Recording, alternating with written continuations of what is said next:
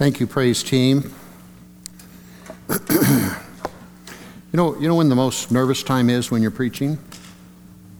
Right when the last song is coming to an end. Like your heart just starts going. I guess you didn't even know that, but I wanted you to know that.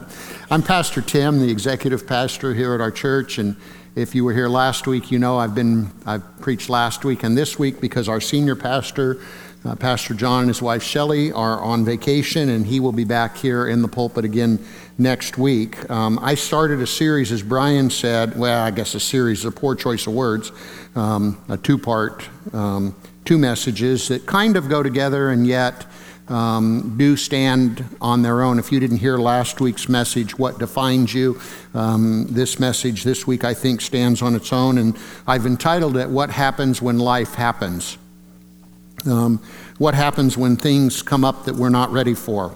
Last week's message, What Defines You, I talked about the fact that we are defined. I brought up three different ways. We're defined by our in- environment and our influences, we're defined by what we do, and we are also defined by who we are, and I'm sure there's other, other things that define us as well. But I tried to help us to think through that question what defines you? And this week, with the the, the title being What Happens When Life Happens, the point of it is that um, I think when life is clipping along rather normal and comfortable and you're, you're kind of in a groove, it's pretty easy to answer that question, What defines you?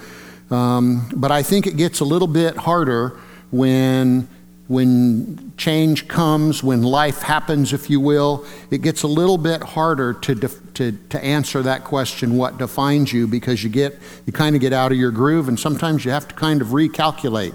I actually have a video that I'm going to show you to get us thinking. I'll tell you, I'll tell you it's a, it's a Jeep commercial uh, that, that actually Pastor Brian made me aware of it. I hadn't seen it, but I think it really gets us thinking about what we're going to talk about here this morning. So I'll direct your attention to the stage while, the, I mean, to the screen behind me while they play that.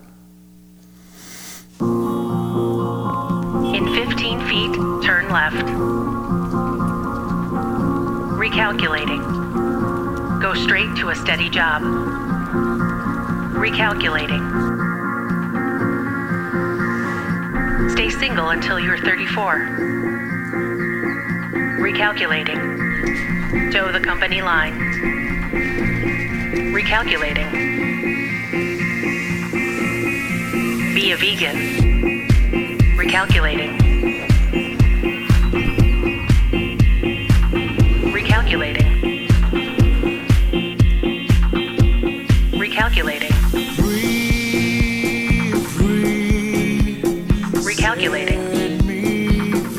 Recalculating. Love, hope, happiness. Whatever your destination, there's a million beautiful, ever changing ways to get us there.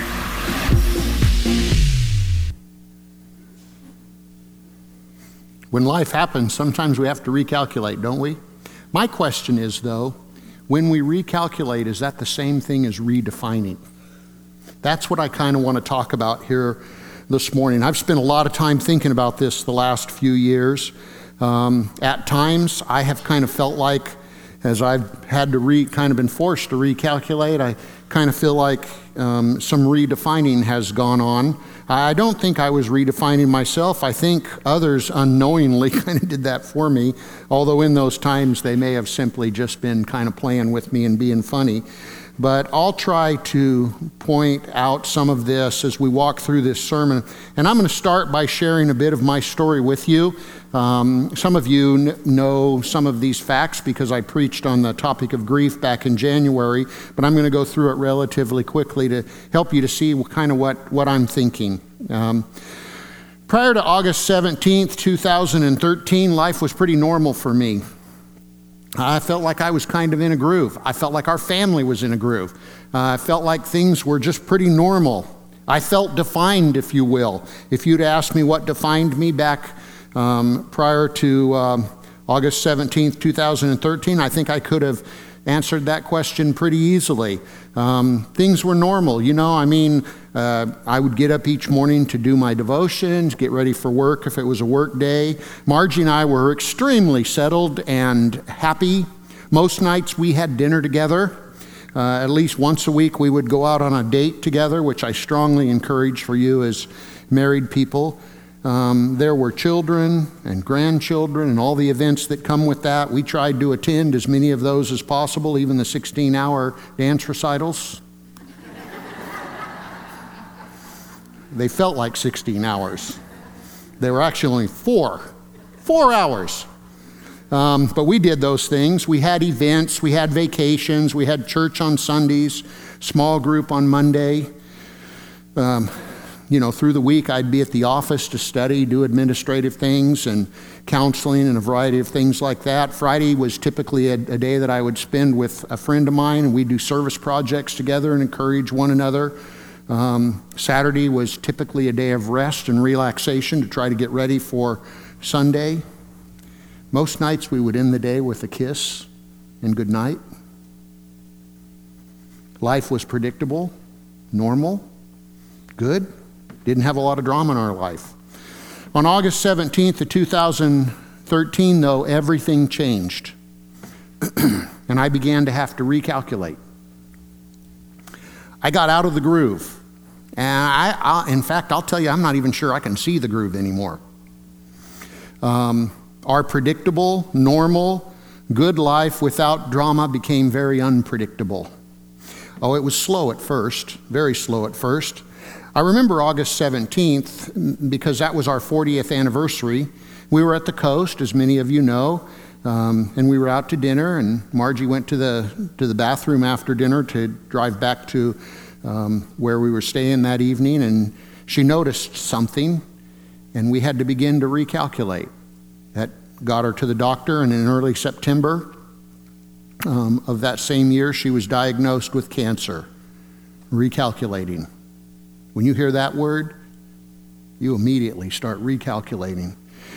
And as many of you know, in the couple of years to, to, to come, there were medications, there were doctor visits, more than I can recount or recall. Two years of chemo treatments. There was a blood clot in the neck, in Margie's neck, a pathological break in her hip. We got used to walkers, wheelchairs, toilet extensions, and shower seats. We had oxygen 24 7 that had to be cared for.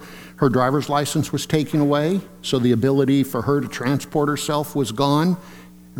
Recalculating, uh, we experienced emergency, an emergency trip to the hospital and had two separate stays in the hospital. There were doctor bills, insurance, phone calls, waiting through automated systems, and two years and two months after that anniversary dinner, as many of you know, on October 25th, 2015, Margie was with the Lord. I, I just got to say, that's the most unique two years I had ever experienced in my life. And I had to begin to recalculate. But after Margie died, um, it didn't stop. Life continued to kind of be different. On October 26th of 2015, the day after she died, everything was different.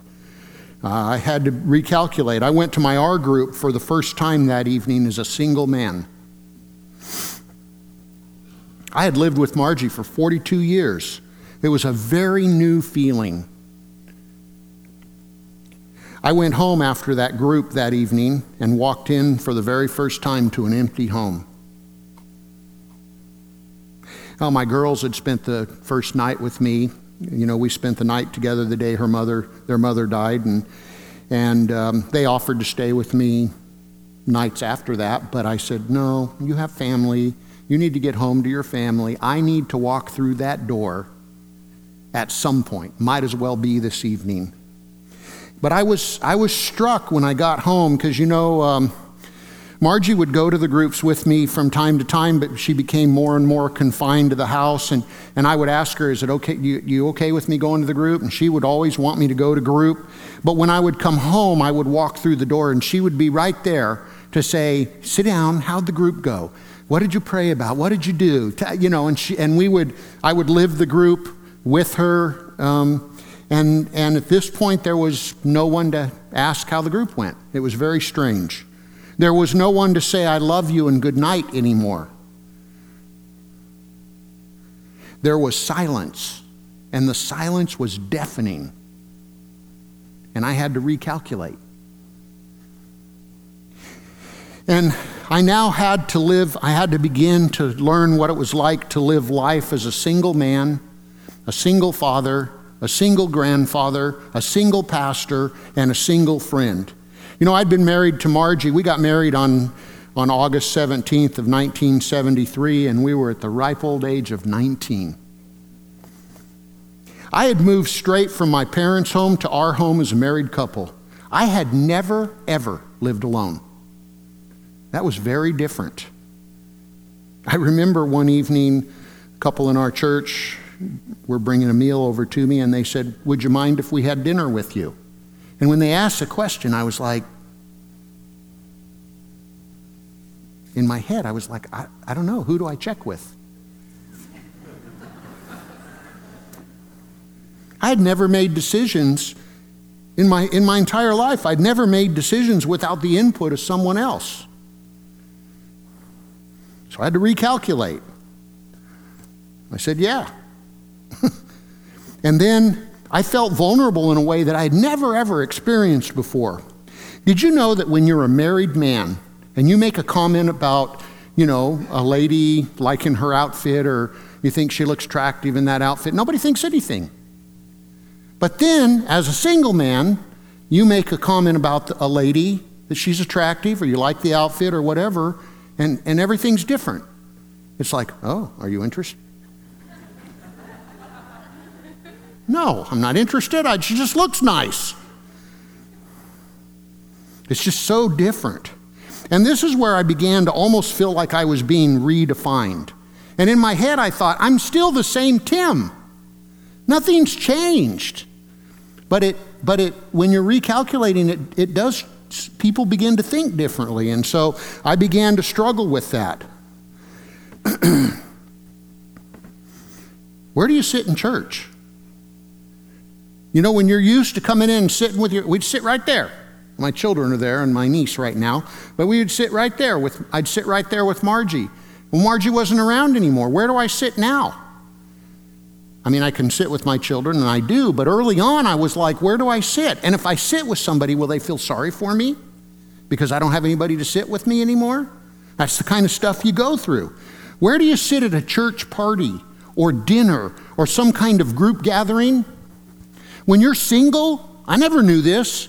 When you're, I didn't mind having, I didn't mind being in a in a setting where they were where everybody was married. That didn't bother me a bit. But where do you sit? because you begin to look around, you, you, begin to count who's here, how many couples are here, and how many chairs are, and where can you sit where you won't mess up, you know, where you won't separate them. You begin to think about those things.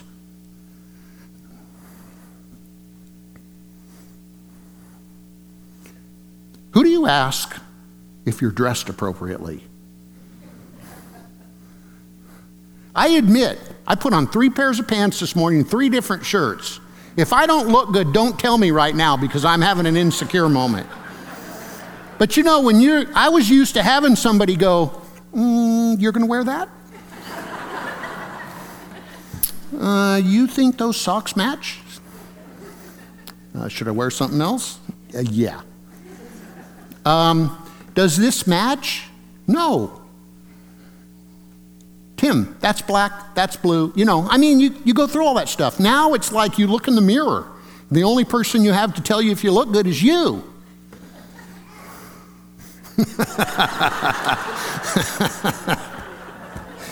uh, I had to get used to an invitation to a wedding that was to me plus one. Well, who's the plus one going to be? And do I even need a plus one? I mean, it's weird. You got to recalculate, you got to think different in your head. And then I had all kinds of things that I was dealing with in the newness of all of this. I caught myself trying to be a dad to my children and to keep their mother's traditions alive. It was very difficult. I've, I've almost found out that I can't do that. I caught myself struggling with language. I was no longer an us, I was now a me. Uh, Margie was dead but she's still alive. These things go on in your head. I didn't, I've never really felt lonely, but I'm very aware of the fact that I'm alone. I know that sounds different, but, but I mean, almost like an oxymoron, but it's just, it's weird. I never realized how much I talk to myself. People say, people, people say, oh, you talk to yourself. People talk to themselves all the time. They do, but when you're alone, it's a whole lot louder. About seven months after Margie died, I was introduced to someone. Went out on a few dates with this gal. Recalculate. It was so strange, weird, awkward, and kind of nice to have somebody just to have dinner with and talk to. And that didn't work out.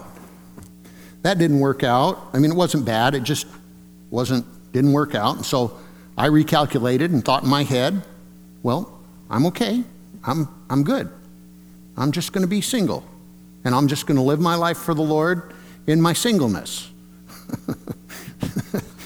I figured it all out. Then, about two months ago, I was introduced to a woman by a friend of a friend. She lives four hours away. So I started trying to find out if this if this if the Lord was in the middle of this, and so I I we went out on a few dates together and talked on the phone, and honestly, I I tried to talk myself out of it. I kept feeling the Lord kind of prompting me a little bit, and I even think I was almost kind of trying to sabotage it. I don't know if anybody else knows what that's like, but it was like, nah, this I this isn't right, and so I I tried to talk myself out of it, and then but every time I would come up with a reason why we shouldn't be dating, um, I'd get an answer that said, keep trying or keep, keep, keep dating. And then about three weeks ago, it's a story that I don't want to tell here this morning, but about three weeks ago, everything changed and I fell in love. Now, wrap your head around that. I cannot wrap my head around it. I really can't. I don't know how you can love someone for 42 years and then out of the blue, fall in love with somebody else. It's just strange, wonderful, weird, and we're talking marriage. And what do you do with that? I worry about my, what's that going to do to my family? What's it going to do to my church family? What are people going to think? You know, you just go on and on and on. Recalculate. She was here at church last week while I was preaching to meet family and friends, and I was just a mess internally. Well, when life happens, you have to recalculate.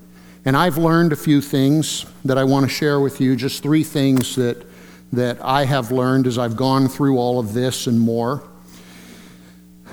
The first one is this circumstance change circumstances change but the lord doesn't Never forget that. Matthew 6:33, I know you're all familiar with it, but seek first his kingdom and his righteousness and all these things will be given to you as well. Uh, I'm sure many of you have memorized that passage and I'm sure you that have memorized it and maybe maybe you that don't, I think you all agree that this is the best way to live our lives. Uh, I'm a fan of scripture memory. I, I think it's a discipline that every um, believer ought to nurture in their lives. But I've come to see a, a danger in just picking out a passage and just memorizing because it's easy to forget the context that that passage is within, and it's, it's sometimes easy to miss what it's really saying. The context of Matthew 6.33 is Matthew 6, 24 to 34, or 25 to 34, and here's what it says Therefore I tell you, do not worry about your life, what you will eat or drink, or about your body, what you will wear. Is not life more important than food, and the body more important than clothes? Look at the birds of the air. They do not sow or reap or store away in barns, and yet your heavenly Father feeds them. Are you not much more valuable than they? Who of you, by worrying, can add a single hour to his life? And why do you worry about clothes? See how the lilies of the field grow? They don't labor or spin. Yet I tell you that not even Solomon in all his splendor was dressed like one of these. If that is how God clothes the grass of the field, which is here today and tomorrow is thrown into the fire, will he not much more clothe you? O you of little faith? So don't worry, saying, What shall we eat, or what shall we drink, or what shall we wear? For the pagans run after these things, but your heavenly Father knows that you need them. But seek first his kingdom and his righteousness, and all these things will be given to you as well. Therefore, do whatever the circumstances which I'm inserting, do not worry about tomorrow, for tomorrow will worry about itself. Each day has enough troubles of its own. This passage is talking about, when we're talking about seeking first God and His kingdom, this passage is talking about those things that we worry about that give us comfort. We aren't to worry about our comfort or care, but to seek first God's kingdom and His righteousness. He'll care for all those other things. And what I had to learn is although my circumstances had changed, the Lord, the Lord doesn't change, and He is still working in the midst of the circumstances, and I had to learn that. The second thing I'd share with you is circumstances change, but the Lord's church doesn't. Circumstances change, but the Lord's church doesn't. Matthew 16, 13 to 19, Jesus came to the region of Caesarea Philippi and he asked his disciples, Who do the people say the Son of Man is? They replied, Some say John the Baptist, others say Elijah, and still others Jeremiah or one of the prophets. But what about you? He asked, Who do you say I am? Simon Peter answered, You are the Christ, the Son of the living God. And Jesus replied, Blessed are you, Simon, son of Jonah, for this will not be revealed, this was not revealed to you by man, but by my Father in heaven. And I tell you the truth, that you are Peter, and on this rock I will build my church. The gates of Hades will not overcome it. I will give you the keys to the kingdom of heaven. Whatever you bind on earth will be bound in heaven. Whatever you loose on earth will be loosed in heaven. And I, the reason I bring up that circumstances change, but the, Lord do, the Lord's church doesn't, is because when struggles come into our life, we have a tendency to think about ourselves. What we forget is we are a part of something much greater than ourselves. We are a part of something much bigger than ourselves. You know, when, uh, uh, when Margie died that morning, I remember it vividly. I can see it in my head. Um, the funeral home came and ultimately they, they took her out. And as, as they were wheeling her body away, I felt like the love of my life was being taken away. And I saw a car go by on the street, and the person in that car was smiling as if they didn't even know anything was happening. And I thought, the love of my life has died, and life just continues. They ought to stop for a moment and know that we're hurting. And then it hit me. No, life needs to go on because death does not end life. And I had to remember that. And it is true that God's church, He created it to take His kingdom to the world. But what we must never forget, and what I had to learn, is that we are a part of something greater. And although the kingdom, the church was created to take the kingdom to the world, the church was also created for, to care for all of us, to care for one another. Hebrews 10 24 and 25. And let us consider how we may spur one another on towards love and good deeds. Let us not give up meeting together as some are in the habit of doing, but let us encourage one another, and all the more as you see the day approaching. And I will confess to you, before life happened, generally speaking, I was independent and secure in myself. I forgot or I didn't realize that I needed people as much as I thought they needed me. I had forgotten that we are a part of something greater than ourselves. The body is a unit, 1 Corinthians 12 12 says. Though it is made up of one part, and though all its parts are many, they form one body, so it is with Christ. And I had to learn, I had to learn to allow people to care for me. Galatians 6 2 says, Carry each other's burdens, and in this way you will, you will fulfill the law of Christ. And the command there is we, we need to carry one another's burdens, but we also need to let people carry our burdens too. It's kind of a two way street. The third thing that I learned is that circumstances change, but we cannot allow our circumstances to change us. My circumstances had changed, and certainly I needed to change some things. But my circumstances didn't change who I was in Christ, and circumstances do not change who you are in Christ. I, you, we, no matter the circumstances, still belong to God. I, you, we still need to live our lives for Him. I, you, we, when circumstances change, we will have to recalculate. But we cannot redefine who we are because 1 Peter 2 9 to 12, which I recited to you last week, is still true, even though circumstances change. We, I, you, me, we are still chosen people, a royal priesthood, a holy nation, a people belonging to God, that you may declare the praises of him who called you out of darkness into his wonderful light. Once you were not a people, but now you are the people of God, no matter the circumstances. Once you had not received mercy, but now you have received mercy, no matter the circumstances. Dear friends, I urge you, as aliens and strangers in the world, no matter the circumstances, to abstain from sinful desires which war against your soul. No matter the circumstances, we are to live such good lives among the pagans that though they accuse us of doing wrong, they will see our good deeds and glorify God on the day that He visits us. When Margie was diagnosed and died, ultimately, people told me to take all the time I needed. They said Margie is more, and by the way, these, these were, I don't even remember who told me this, I just remember hearing it. And I, and I, and I want you to know that it, there were, there were, they were just trying to be nice. But I had people say, listen, Margie is more important than the church. I just got to tell you, that's not true. That is not true. They were being sweet and kind. Margie and I talked about this. When cancer came into our life, we made a conscious, we had a happy life, a great life. We, we had no regrets. There wasn't anything that we hadn't done that we didn't want to do, at least at that stage of our life. We talked about, although cancer comes into our life, we did not want that to define us. We wanted to still live our lives for Jesus Christ. And we had to learn that, and I had to learn that. And so, those are three things that, that I learned. And out of that, I'd like to take a moment just to share with you four kind of practical things to help you to know what to do when life happens. The first one is this think about what you have rather than what you don't have.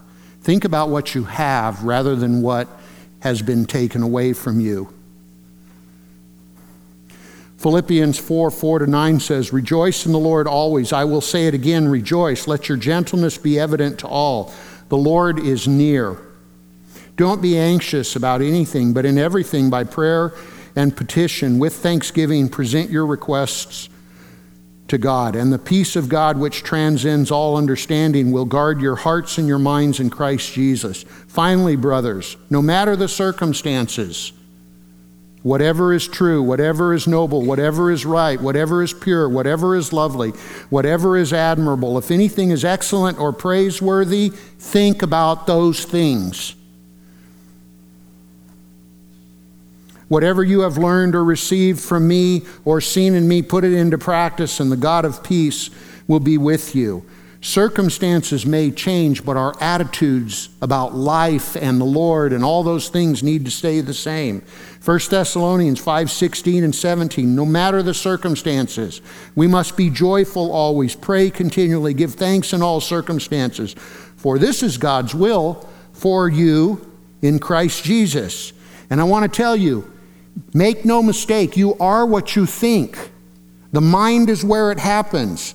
Matthew 6, 19 to 21 says, Don't store up for yourselves treasures on earth where moth and rust destroy, but store up for yourselves treasures in heaven where moth and rust do not destroy and where thieves break in and steal. For where your treasure is, there your heart which is a reference to who you are, your mind. There, where your treasure is, that's where your mind will be, if I was to paraphrase that. I had a lot of people say things to me after Margie died and in an effort to help. And the most common thing that I heard, which again, nice people, they're trying to help. You know, we feel uncomfortable when someone's hurting. We want to try to help in any way possible. Um, and they would say, Tim, if you need to talk, I'm here. Or they might say something like this You know, so and so went through that, went through exactly what you went through. And nobody goes through exactly what someone else goes through, just for the record. Everything's a little bit different. But so and so went through it. If you want to talk, then um, they, they'd be happy to talk with you. Now, maybe I'm different than other people, but I just found that so odd because I thought to myself, what do I want to talk about? Margie died. She's with the Lord. She had cancer. I mean, I don't even know how to talk through that. And maybe I'm missing something. But I, I, was, I was just ready to move on. And sometimes we spend so much time in the past thinking about what we've gone through, we wallow in it. And that's what I didn't want to have happen. Romans 12, 3 says, For by the grace given me, I say to every one of you, do not think of yourself more highly than you ought, but rather think of yourselves with sober judgments in accordance with the measure of faith God has given you. The reason I didn't want to talk about it, because I didn't, I didn't want to. I didn't want to just focus on me. I wanted to move on and think about the kingdom of God. And I think sometimes people just get too caught up in their circumstances and it can control them and define them. And I think we have to we have to be try to move on from that. Oh, it's okay to grieve, by the way. Don't get me wrong. But there comes a point that we need to move on. I, I was I thought this week about King David, and you know the story. He he committed adultery with Bathsheba, and then he had a uh, they had a child. Um, he committed murder to try to co- cover that up, and ultimately that child was born and had you know, some kind of sickness or something. God, you know, it was like God was going to punish them. And David, you know, was concerned for that child. He was fasting. He was praying. Even his, even his, uh, the servants that were around him, they didn't know how to handle him. And then after the child died, something very interesting happened. And I think we sometimes miss it.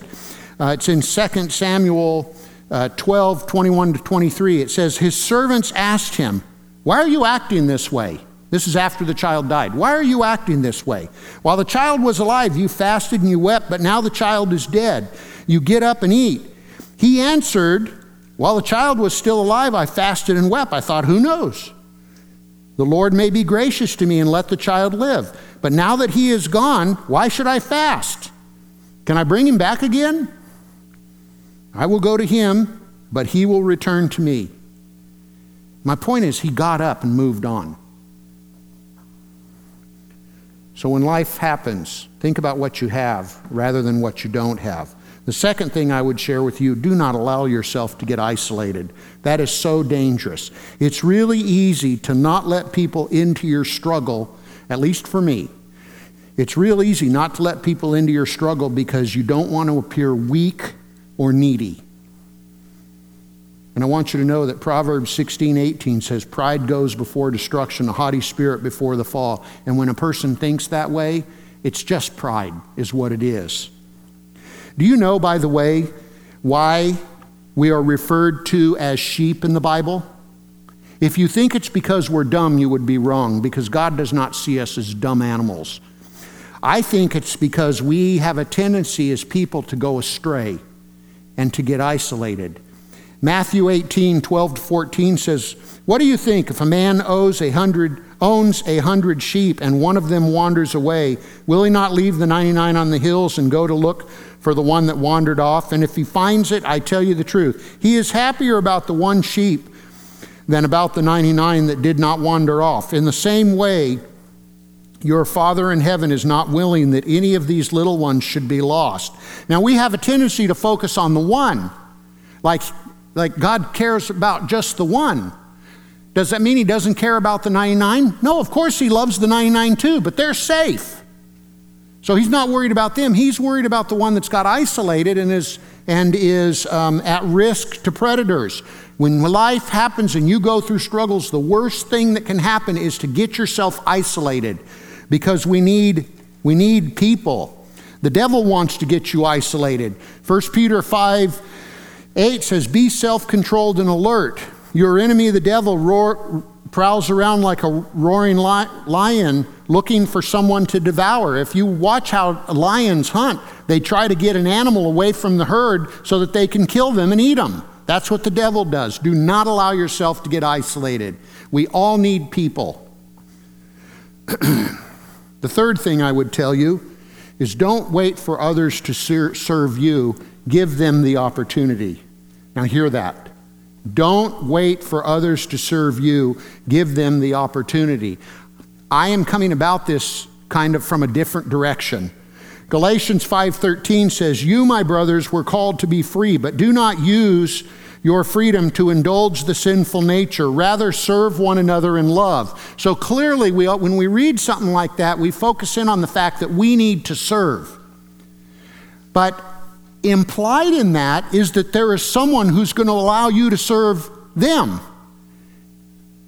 We've got to allow one another, we've got to allow others to serve us and to care for us when we are in need. you know, I had some questions that, that initially kind of bothered me, but then I, I, I began to understand that I was looking at it really wrong. Some people would say, How can I help you? I, I, I didn't even know what I needed. I really didn't. And so I would say, I don't need anything. Just pray for me. Sometimes people would say, if there's anything I can do, please call. I said, okay, but I probably won't. You know why?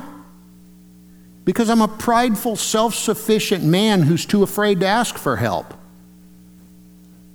But then people would offer and I would turn them down. I would say, no, I'm fine. Don't worry about me. That's all wrong, by the way. I had to learn that people wanted to help, and I began to understand they're just trying to help. Let them help. It's good for them, and it's good for you. John 13, 34 and 35 says, A new command I give you love one another as I have loved you. So you must love one another. By this, all men will know that you are my disciples if you love one another.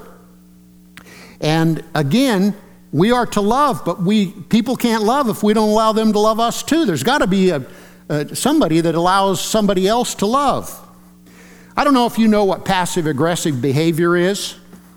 There's a lot of different definitions of it. I'll just give you a very a very quick definition. It's basically you got in your mind something you want to have happen, but you're passive. You don't tell people what it is. But you then harbor anger when they don't do what you think they what, what you think they should do, even though you won't tell them what you want them to do. And so, so often we say, oh no, I don't need anything, but we really want them to help us.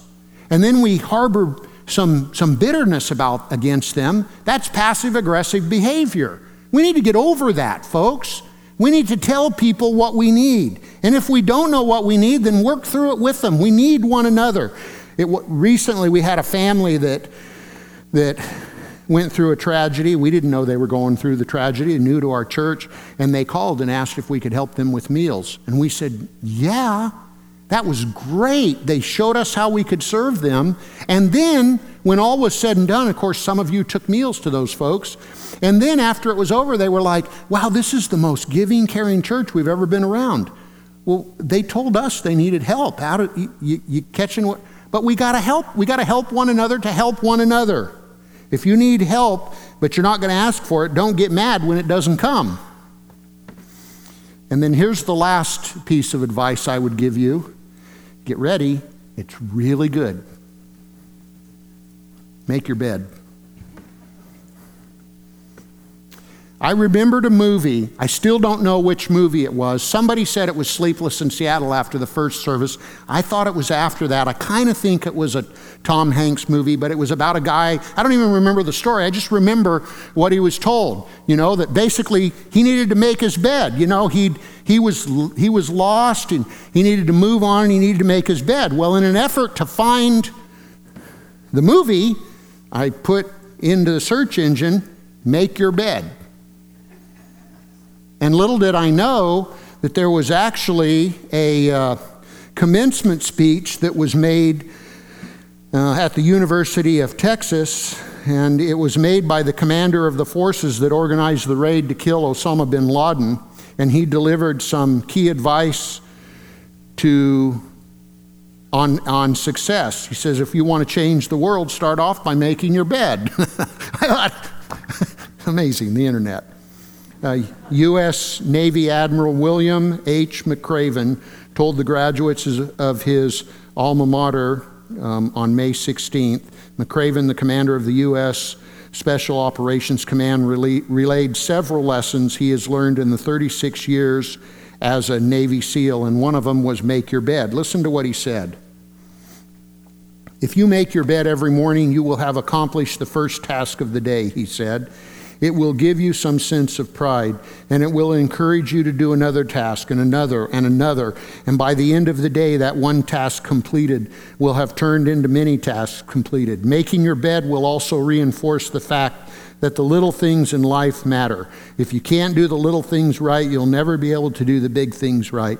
And if by chance you have a miserable day, you will come home to a bed that is made, that you made. And here's the key and a, made, and a made bed gives you encouragement that the tomorrow will be better. Please stand. There is no way to go through life in a world that is infected by sin. There's no way to go through life without life happening. In premarital counseling, I always tell couples we are talking about marriage within a sterile environment right here and it all seems to work just right. But after you get married and life happens, it becomes real. And life will happen for you. Some will be good, some might not be so good. But never forget who you are in Christ. Never forget that Jesus is, I mean, that the Lord is still working. And never forget that we serve Him and that death does not conquer us. No circumstances should change who we are and what we are to do. Let me pray for us. Father, thank you for this wonderful day that you have given us to enjoy. Forgive us, Lord, if we get so caught up in our circumstances that we neglect all the good things you've given us on this day. Help us, Lord, to see those good things. Help us to love one another. Help us to take your kingdom to the world. Help us to stand against the evil one. And help us to share your kingdom with a world that is in so need of the saving grace of Jesus Christ who died on the cross for our sins. I pray this in Jesus' name. Amen. Have a great day, folks.